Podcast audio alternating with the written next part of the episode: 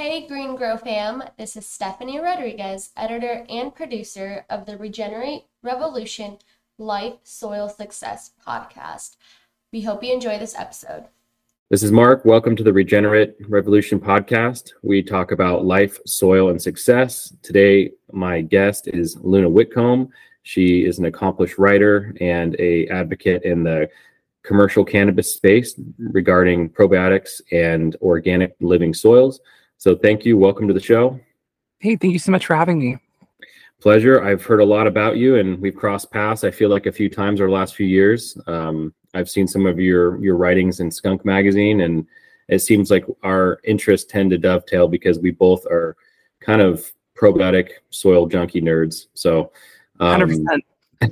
So I think a lot of our audience, especially who follow Green Grow, are looking for more in-depth information about what is going on in the commercial cannabis space right now, and why do we believe that it could be improved upon a lot just by using and going back to traditional, like, probiotic regenerative farming techniques. So, I mean, I wanted to at least open up our discussion today with, like, what is regenerative and probiotic techniques that you think are missing in the cannabis space right now?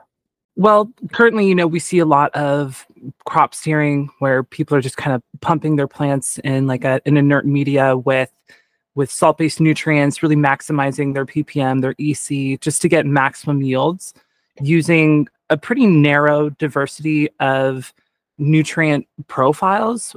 While they have the main, you know, NPK, calcium, magnesium, and so on, living soil provides such a wider diversity of those nutrients, of those compounds, as well as like organic acids and enzymes.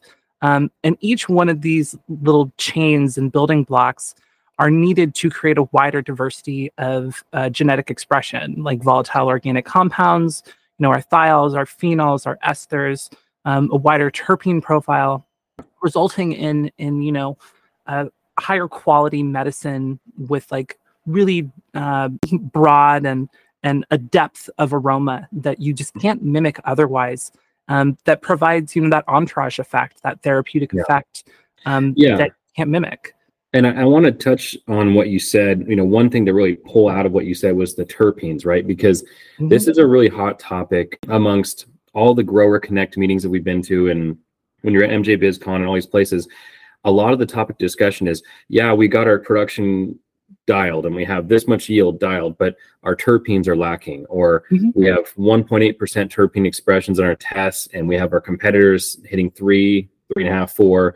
What are they doing differently? So for me, and I'll have you expand upon this, terpenes to me, and this is what I give lectures on all the time, is terpenes are an expression of a language. It's a biochemical signaling language between the plant and its outside world, right?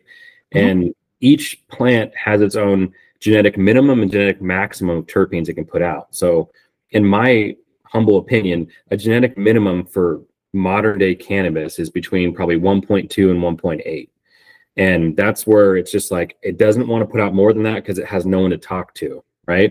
And so we talk about all the time that the more, each terpene almost can communicate differently with different types of macro and microbiotics. So when you have a deeper, I guess, or an expanded amount of microbes in the soil and on the canopy and surrounding the plant, you're going to get, you're going to maximize that terpene expression to the genetic potential of the plant. So I wanted to know if you could expand upon that a little bit in terms of what are you seeing out there? How are you seeing your friends, clients, colleagues improving their terpenes?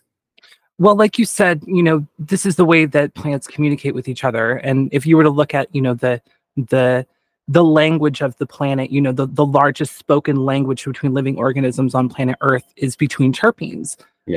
Microbes, they communicate with terpenes. Plants, they communicate with terpenes, and they communicate with each other for like plant defense responses and so on. So a big one is using companion plants and living mulch, which, you know, have root exudates that communicate to microbes, encourage diversity, and also the plants will communicate to each other. You can get creative and have different flowers, different nitrogen fixing or phosphorus solubilizing companion plants that encourage the diversity of these compounds. Yep. And you know, for the listeners, you know, phosphorus solubilizing is obviously a really crucial and important part to not over fertilizing, right? And we always talk about this, you know, people over fertilize and they just throw so much fertilizer at a plant. But if you're letting the microbes do their jobs, you're feeding the soil and the soil's feeding the plant. It's not going to be the other way around. We're not directly trying to feed the plant. We're trying to feed the soil. So phosphorus solubilization is incredible. And if people are wanting to research one in particular, I always recommend Pseudomonas putida, because that microbe is a very strong phosphorus solubilizer and very diverse for different types of agriculture. Mm-hmm. And Rhodo Pseudomonas putida is also an endophytic, you know, photosynthetic microbe that will exist inside the cell of the plant and produce phytohormones at the cellular level directly where they're needed, instead of being created in the soil and then transported to where they need to be. That's incredible information for our listeners, and I think they should take note. Mm-hmm. Yeah, definitely. And, you know, to kind of expand upon that, what you were saying, I really liked what you were saying about, you know, we're talking about companion planting, plus we're talking about mulches and different types of compost that are going to be in and around the plant zone that have a depth of variety of microbes, right? Mm-hmm. Yeah. Yeah. Root exudates, you know, so, you know, specific species of biology, they're fed by specific profiles of root exudates, you know, the enzymes, carbohydrates, amino acids.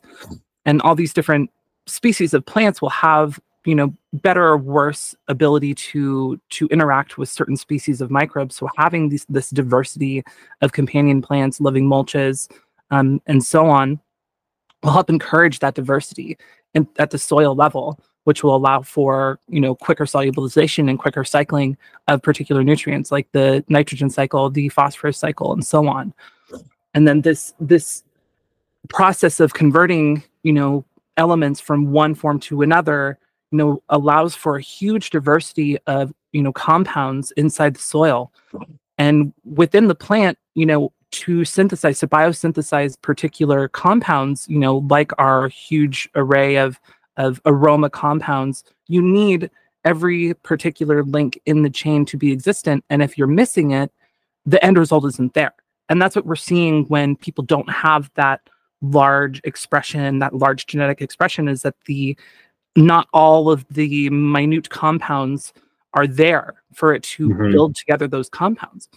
Yeah, I couldn't agree more. I mean, we're seeing a lot of the commercial cannabis market putting out stuff that looks kind of sparkly, but they're not noticing some of the major things that are missing. And one of the things that I notice all the time is obviously the aroma and the taste aren't there for sure. The terpene profile is not there, but even more than that, the shelf life of it is dramatically shortened, where you might have a 60 to 90 day shelf life for that commercially grown cannabis, versus someone who's producing really good regenerative cannabis is going to be 6 months, 9 months, even longer if you nitrogen seed it. 100%. And that's a huge issue, is that these people, they have these huge yields and then they put them on the shelf and then they're no longer viable. So what it was having, you know, 3 to 4 pounds of light when you can't even, you know, bring that to market after a certain period of time. Yeah.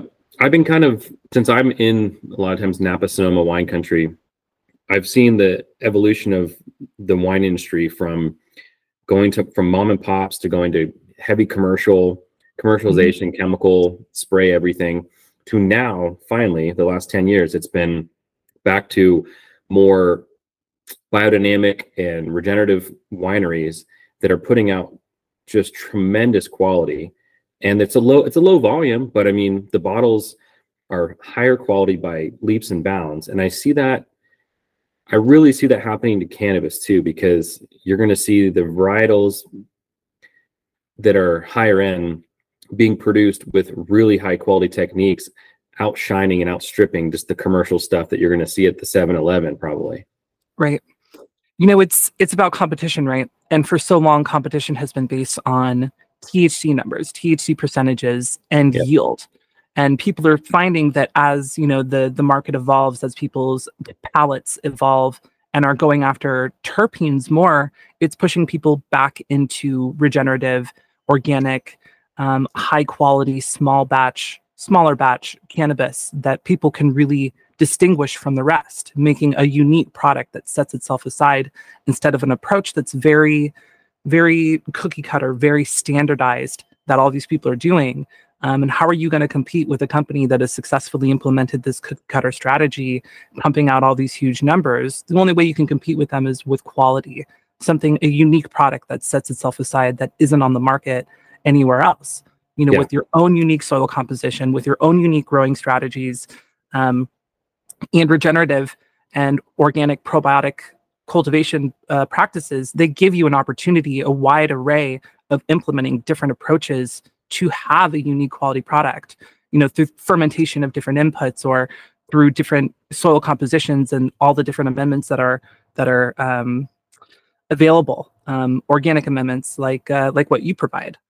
Is dedicated to all the green thumbs, new bloomers and seasoned growers, the caretakers, the soulscapers, the life bringers. Your connection to the land is why Green Grow is dedicated to you. What you're planting matters, and so should your soil. So at Green Grow, we strive to be the most innovative organic soil amendment company in the world. All natural, probiotic enhanced, high quality microbes to help your soil flourish. So whatever you grow, however you grow, Green Grow, and breathe life into your soil. Absolutely. I mean, we see the next 10 years of cannabis probably bifurcating the same way that we saw the wine industry, where people are going to get out there, they're going to push a bunch of crap in the market. People's palates are going to get sick of it and be like, what happened to the stuff that we're used to? I mean, Southern Oregon and Northern California were probably championed around the world as having the best organic cannabis that existed. Okay. And now that that's all gone away in the last 18 to 24 months, it's going to circle back because people are sick of the poor quality. They don't care if the price is right, if the quality is bad. Just like, I mean, it goes back to anything, any quality thing that you want to eat or put in your body. I mean, you'd rather, you could buy McDonald's for a few dollars for a hamburger, but you know, it's like you're putting things in your body that are not exactly ideal. So I think the same thing is true with cannabis. And where I'm kind of going with that too, is that if we're looking to be health conscious with the cannabis market, I don't think that ingesting chemicals is the way to go. And I'm sure you've probably, just like I have, there was this whole cancer and cannabis push for a long time where, you know, cannabis is medicine for cancer and vice versa. I don't think we can say that anymore because of there's more chemicals in the current cannabis that's being produced in the store shelves than, and they're cancer causing according to the state of California, you know? So we should probably have a whole different category of medicine or medicinal cannabis, I think, in the country. And then that should be totally separate from commercial cannabis. Definitely. It would be nice if the market could accommodate for regenerative agriculture growers of cannabis. Unfortunately, you know, I feel like there has been such a demand for a particular look, which is sometimes not what you get when you're growing regeneratively, right? People want this hard, dense bud that's really, really sparkly when that doesn't really, you know, translate to quality. It has bag appeal, but like you said, there's no aroma, you know, there's no flavor. And that's where like the medicinal aspects, the therapeutic aspects really come in, is, you know, that entourage effect of all these different compounds working within the nervous system. Absolutely. And I mean, let's talk to the people about, okay, so the techniques that at least you and I seem to both employ, let's talk about that a little bit more. So if somebody wants to grow in their backyard or in at their home, let's talk about some regenerative techniques that's simple for them to deploy, right? So let's start with living soil. Okay. So living soil, it's a diverse ecosystem within the soil between bacteria, protozoa, nematodes, microarthropods, worms, insects in general, an alliance with other companion plants, but it's also a complex chemical, like a perpetual chemical reaction. So we're working with nature, we're working with biology, but we're also anticipating and planning for the chemical reactions, you know, that are catalyzed by the biology, and the amino acids, enzymes, and carbohydrates that they secrete. So it's important to balance your soil. There's a concept that William Albrecht developed, you know, in the early 1900s after the Dust Bowl, called soil mineral balancing theory, where, you know, you may have heard of it, or you may have heard people talking about balancing nitrogen, phosphorus, potassium, and so on in particular ratios to maximize bonding in appropriate ratios to make them usable and readily available to the plant. So living soil is an implementation of that, as well as implementation of biology and nature. It's like making an alliance with nature. And, you know, chemistry is also a part of nature. So yeah. Living soil to me is having quality inoculants, which are your mm-hmm. composts, your earthworm castings, your insect frass, as well as having appropriately balanced nutrient inputs, nutrient amendments like kelp, fishbone meal, langbanite, and so on. And, you know, being calculated appropriately. And sometimes those calculations can be really difficult, and it can be invaluable to have someone do those calculations for you, which is where I can step in with like consulting, but also, you know, companies like yourself provide mm-hmm. Products that have those balances already done, those calculations already done. Mm-hmm. So that's my take on living soil. It's an alliance with nature. It's using the processes that we see around us and mimicking them in our grow space, in our soil. Yeah, I mean, I couldn't say it any better than that. I mean, it sounds, you know, you and I speak very similarly, especially about like the topic. I mean, it's exactly the way I teach my growers and the way I teach people that follow Green Grow, is that, you know, we're mimicking nature and we're not always doing it perfect, right? But mm-hmm. we have to look at our surrounding environment. And so I always challenge people that are trying to become a probiotic farmer. Let's go out into the forest. Let's also go out into our native grasslands and just observe. How is it that the grass is growing taller than any grass you've ever grown by itself, without inputs, without human interaction? The same thing with trees, you know? And so if we look at that, okay, what is happening in the situation where they don't need fertilizer, they don't need inputs, they don't even need water from us? What is helping bridge that gap? And so we talk about, obviously, mycorrhizal fungi. Yeah, that's a huge one. Both endo and ecto, and, you know, the balance between mycorrhizal fungi in the soil, and then there's trichoderma, and then there's like bacillus and hundreds of other ones, right? But mm-hmm. we look at, like, if we can get close to selling products or helping you build your own products that are going to mimic nature, you're going to have what I consider a 20-year garden in a few years, right? Something that would take 20 years to build over time. Mm-hmm. We can help you get there a lot faster just by giving you the microbes, giving you the things the microbes want to feed on, the houses the microbes want to live in, and then let nature take its course. 100%. And I'm glad you brought up mycorrhizae, because, you know, in those forest systems, those nature systems, mycorrhizae is able to transport nutrients long distances. So we would have, you know, like an animal that had been consuming plant matter, you know, having bowel movements, transporting the nutrient contents from that small area to plants, you know, up to like 100 yards away from it. Yeah, it's incredible. Through mycorrhizal networks. And when you implement these mycorrhizal networks in like a soil bed and like a living soil system, and you're adding nutrients on the top, it's pushing those nutrients, it's transporting those nutrients to root systems down below also, which is really, really, really amazing. Yeah.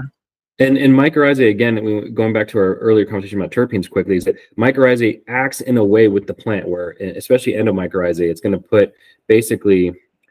going to put a filament, almost like a needle, going into a vein of the root. And it's going to actually have a biochemical conversation with the plant. And the plant is going to tell it what it needs. You know, does it need phosphorus? Can you grab me more water? I'm lacking in these minerals. Can you help me? And that's where we're talking about mimicry of nature, is getting the plant in tune with everything around it and getting them to communicate together effectively. And we're trying to take ourselves out of the equation as much as possible, rather than being, you know, dominating the plant as a farmer. We're letting the plant tell us what the environment needs and trying to give the plant that. Absolutely. And the plant and the biology is better at communicating what it needs than we are. Of course. Oftentimes we see a plant, we want to think we know what it needs and give it to it, and can unintentionally disrupt the balance or disrupt the microbe interactions.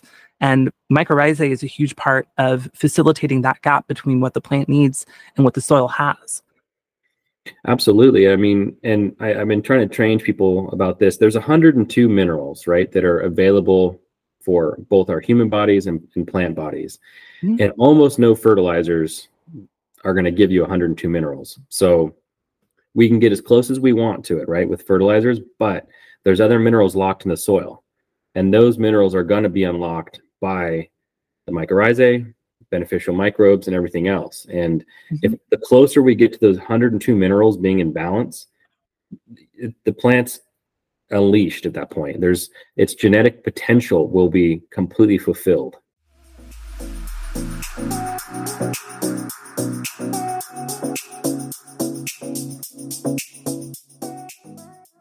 Has all the building blocks that it needs.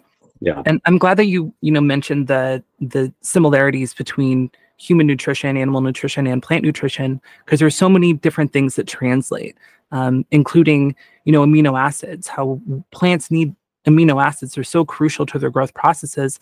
And humans, we need amino acids also. Amino acids are the foundation for all cellular growth, all protein synthesis, and as well as enzymes, which catalyze so many different processes in the soil as well as in human cells. And integrating amino acids, which I know a lot of your products do, provides so much benefit, and it's such a great form of nitrogen that doesn't leach out as easily as the typical NO3 negative, amino acids we have are NH4 positive. And that plays such a pivotal role. When you give the plant everything it needs to build its cells from amino acids, onward, you get a much more robust plant. You get a larger expression of the plant because you can't, properly build healthy cells without these amino acids.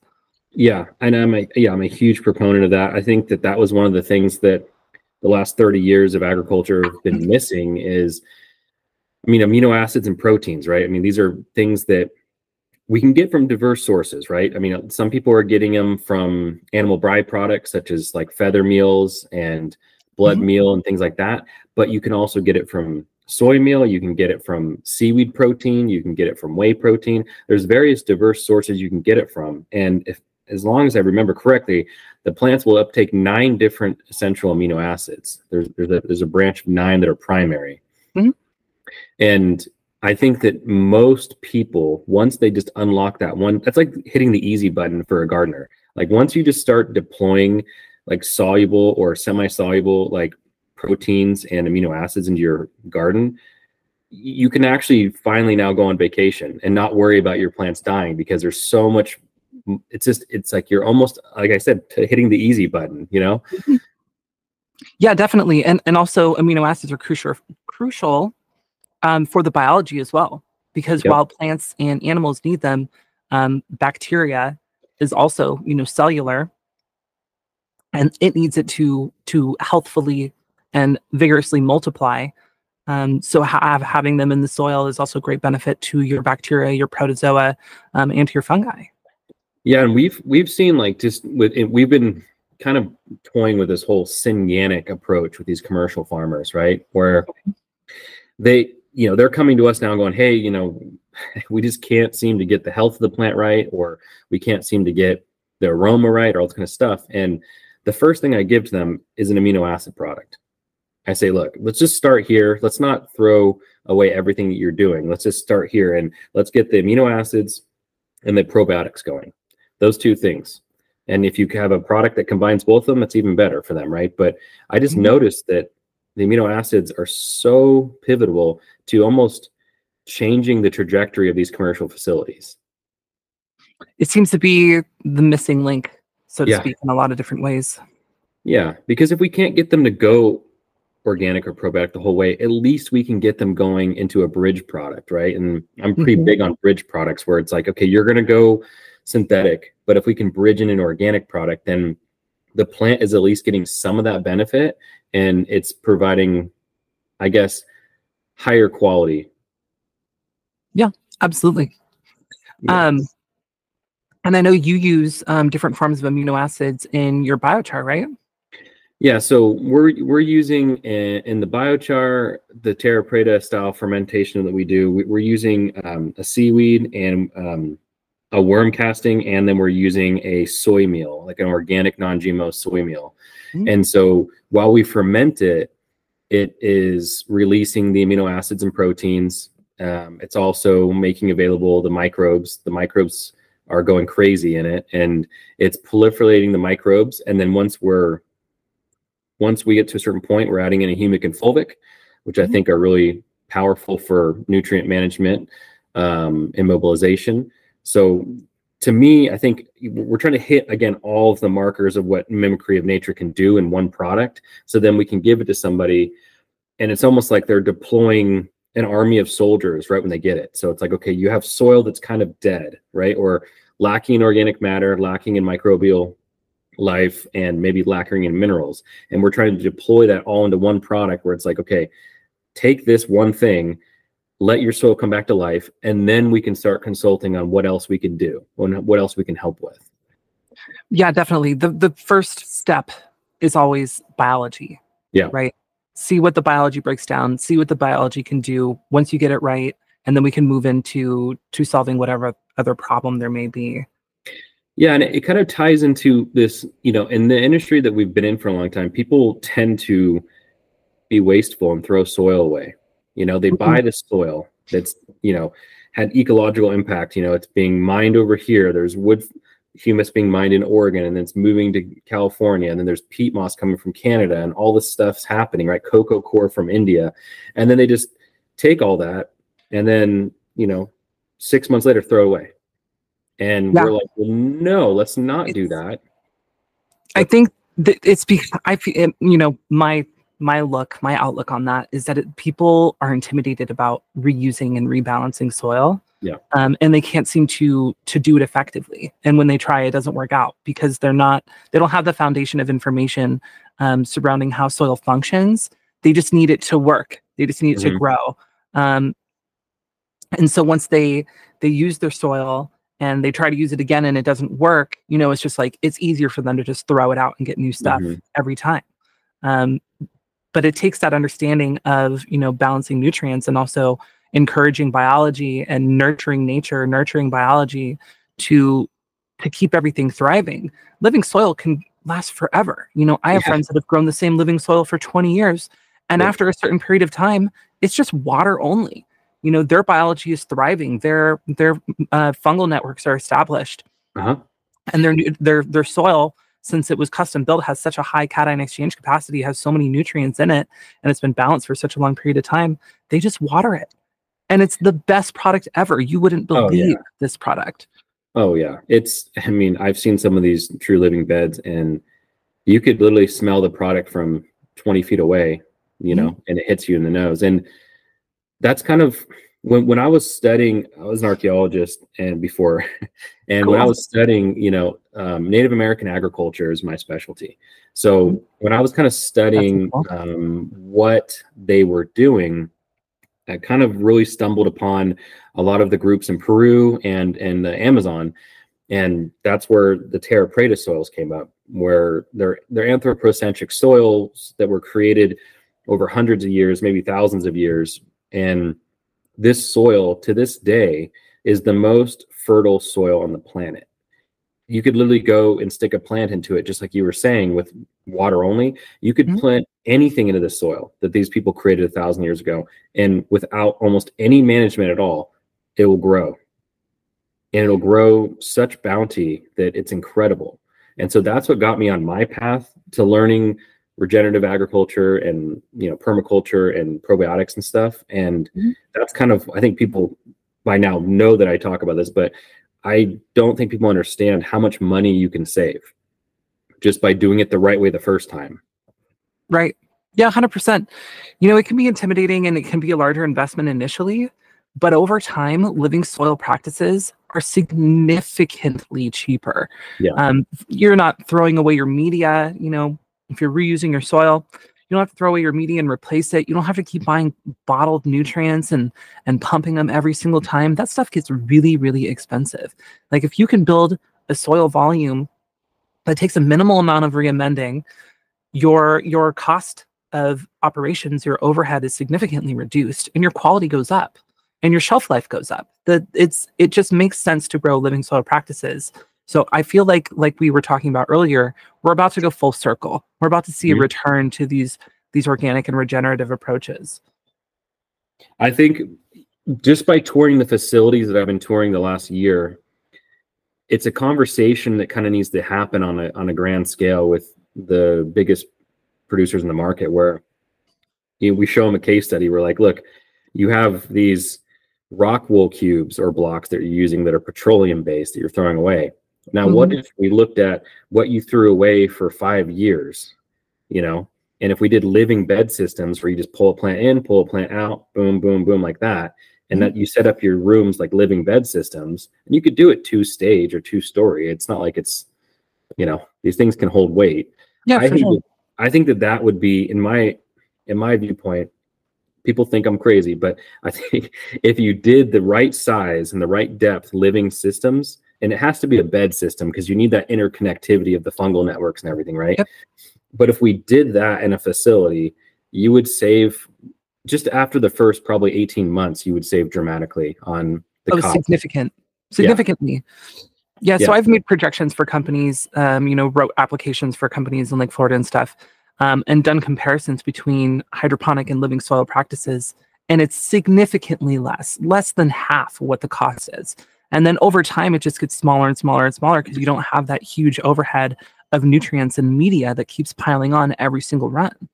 I would love for you to share that with me. I'd love to read that because that's exactly what we've been trying to kind of illustrate in all of our travels is, let's just get back to sustainability. I mean, I'm not going to I'm not a guy that's going to bang the hammer on, massively sustainable. I'm just saying in just our network and in our industry, let's try to not be so wasteful, because the money's not there anymore to people to throw millions of dollars away. It's like, let's find cost saving approaches that are also sustainable. 100%. And the product just has to speak for itself too. Cause people, they see yield, right? And they see, that's where the competition is. They see the THC numbers and the yield. When really the best quality flower is, probably above 20% THC, but you have higher terpenes, right? Yeah. The plant only has enough space to produce particular compounds within it. You can't force a plant tissue to produce tons of these secondary metabolites, right? Mm-hmm. There's only enough space for it to hold. So if you want more terpenes, you want more other aroma compounds that produce therapeutic and effects and feelings, you're going to have to take a hit on THC percentages. It's just how it is. But there's so many people are focused on these numbers as what represents quality. And it's just not true. You look at Everclear, right? You can drink Everclear and it doesn't represent quality. No, not at all. No, not at all. And I like what you're saying right there, because to me, I've been studying that for the last 3 years, and I've kind of come to the same conclusion where I think, between 18 to 22% THC, if you have a huge expression of terpenes, it's actually better. I completely agree. And I mean, I'll just speak for myself, right? I don't want to smoke low terp, high THC weed. It doesn't feel good to me. When I smoke something with a little bit lower THC, but with a full expression, in your mouth, and you can feel it in your sinuses, and the flavors, they change over time from one thing to another. And as the joint gets smaller, the flavors as it develops in resin, that's an experience, right? It turns into an experience of consuming instead of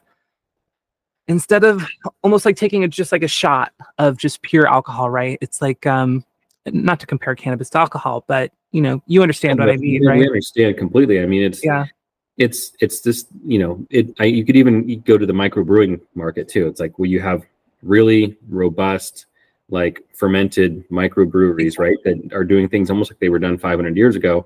And then you have the stuff you see on the store shelves that I don't mention names. It's yellow water that tastes terrible. And, Breathe life into your soil with Green Grow. Organic, sustainable, all-in-one soil additives for your gardening and farming needs with the highest quality, non-harmful ingredients. Locally sourced, Green Grow promotes probiotic soil building that will nurture and help your soil flourish, maintaining a living soil system for your plants to thrive. Easy-to-use products for all stages of growing. You take pride in what you grow, and so do we. Grow only the best with Green Grow Biologicals. Order online or find your nearest location where Green Grow products are sold.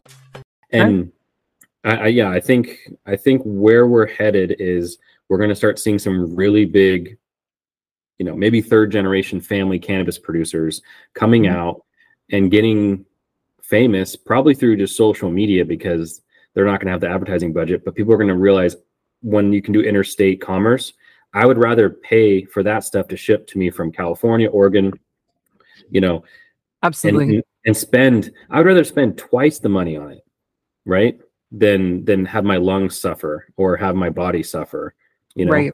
I would rather, and this is my opinion, I would rather not have cannabis at all for anyone if it wasn't somewhat medicinal, right? In some way or the other, you know, like people shouldn't be smoking or ingesting stuff that's furthering cancer-causing chemicals in their body. So, you 100%. Know, that's you know, where I can.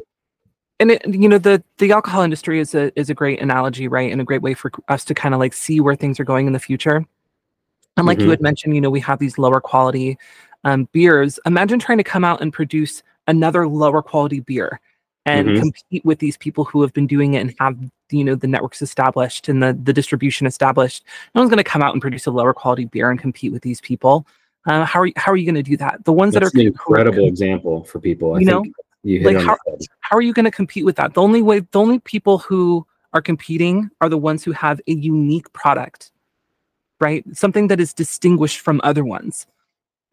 And that's what we're going to see. We're going to see that the smaller companies that come into the market are the ones that provide a unique experience, a unique product that's flavorful and enjoyable. And that's where I see cannabis going. And I think that the living soil regenerative approaches, that's how we're going to get a quality product that's unique and distinguishable from these mass cultivation techniques that we're currently seeing. Do you have any opinions on maybe like a cannabis terroir? Sure. Yeah, I talk about terroir all the time. Okay. Yeah, I don't talk about it very much. And I mean, I probably should, being from the wine country, but why don't you let our listeners know what is terroir and how do you think it can apply to the cannabis market? So yeah, of course. So terroir is like a topographically unique plant expression. It was originally used in like, you know, wine by like wine sommeliers and such to talk about the specific terroir of a region. You know, they have them in Europe. They have them in Napa Valley, in California, all over the place. So these particular climates where it produces a terroir, a topographically unique expression of the grapevine that's ideal. And this also is true for all plants, including cannabis. And so these terroir is influenced by, you know, different external factors. One is soil composition. The other is the air quality. Another is light spectrums. So where on the planet you are, the sun has a very specific light spectrum, and that light spectrum influences the expression of the cannabis plant, of all plants. And so when you combine specific soil compositions with specific air quality and ratios, and as well as light spectrums, you end up with a terroir, which is a topographically unique expression of the plant. And you see that with, you know, growing outdoors, growing in greenhouses. And that, I think, I'm glad that you brought that up. That is going to be crucial to having a unique product in the cannabis market. Yeah, because we're not going to see that from indoor facilities that are pumping out product. We're going to see it from family farms that have unique soil. They have unique, you know, they're on the right parallel, right, for the sun to go. And they also have different types of microbes in the air. And I don't think people realize that there's so many different microbes in the air, from yeasts to different types of bacillus to everything else. And those things are all going to help with terroir. And I think, you know, this is my prediction, in the next 10 years or less, we're going to have definitive regions. They're going to say, you cannot say your cannabis is from here unless it's from here, right? So Mendocino, Humboldt, yep. the Rogue River Valley. You know, there's probably a bunch of other ones, but you know, that's where I would say it has to go, because branding is going to go that way. You're going to start seeing these companies brand on there, like Humboldt grown, you know, oh, yeah. Southern Oregon grown. I mean, it's already legendary. You know, that yeah. region is already legendary for cannabis. And I think, you know, that's probably the first established cannabis like terroir region that, you know, pops into people's minds. I grew in Southern Oregon for a while. In the Rogue Valley. Yeah. And my plants were huge. I had these mm-hmm. huge plants. I loved growing there. And you know, now I'm in Central Oregon, and the difference in how the plant expresses itself, even with the same genetics, is completely different. Completely. Yeah. Completely different. Yeah. I mean, I've seen one strain, particularly I've seen people grow a lot in Southern Oregon, which was like a Jaeger strain. And that was really popular about 10 years ago. You could not grow that strain in Mendocino County. It just would not work, you know, the same. It's too big of buds. It'll mold out. Uh-huh. Yep. Mm-hmm. Yep. So it's like, I see that being the future, and I hope it gets there. And I hope that really people learn from this, at least talk, you know, to sum everything up, is that if mm-hmm. you go the path of least resistance, which is everyone's going to commercial cannabis, you're going to fail. Right. You have to be unique. You have to learn soil science from a probiotics perspective. Don't go to UC Davis or one of the universities to learn soil science, because they've been bought and paid for by large groups like Monsanto for years. Their whole ag departments are taken over. So learn from people like us, go online, get Jeff Lowenfels books. You know, I mean, these are all ways I think people should learn how to do probiotic gardening. And if mm-hmm. you're intimidated by it, obviously Green Grow has the products already done for you, but we're not the only company. So there's other companies that are doing amazing work out there.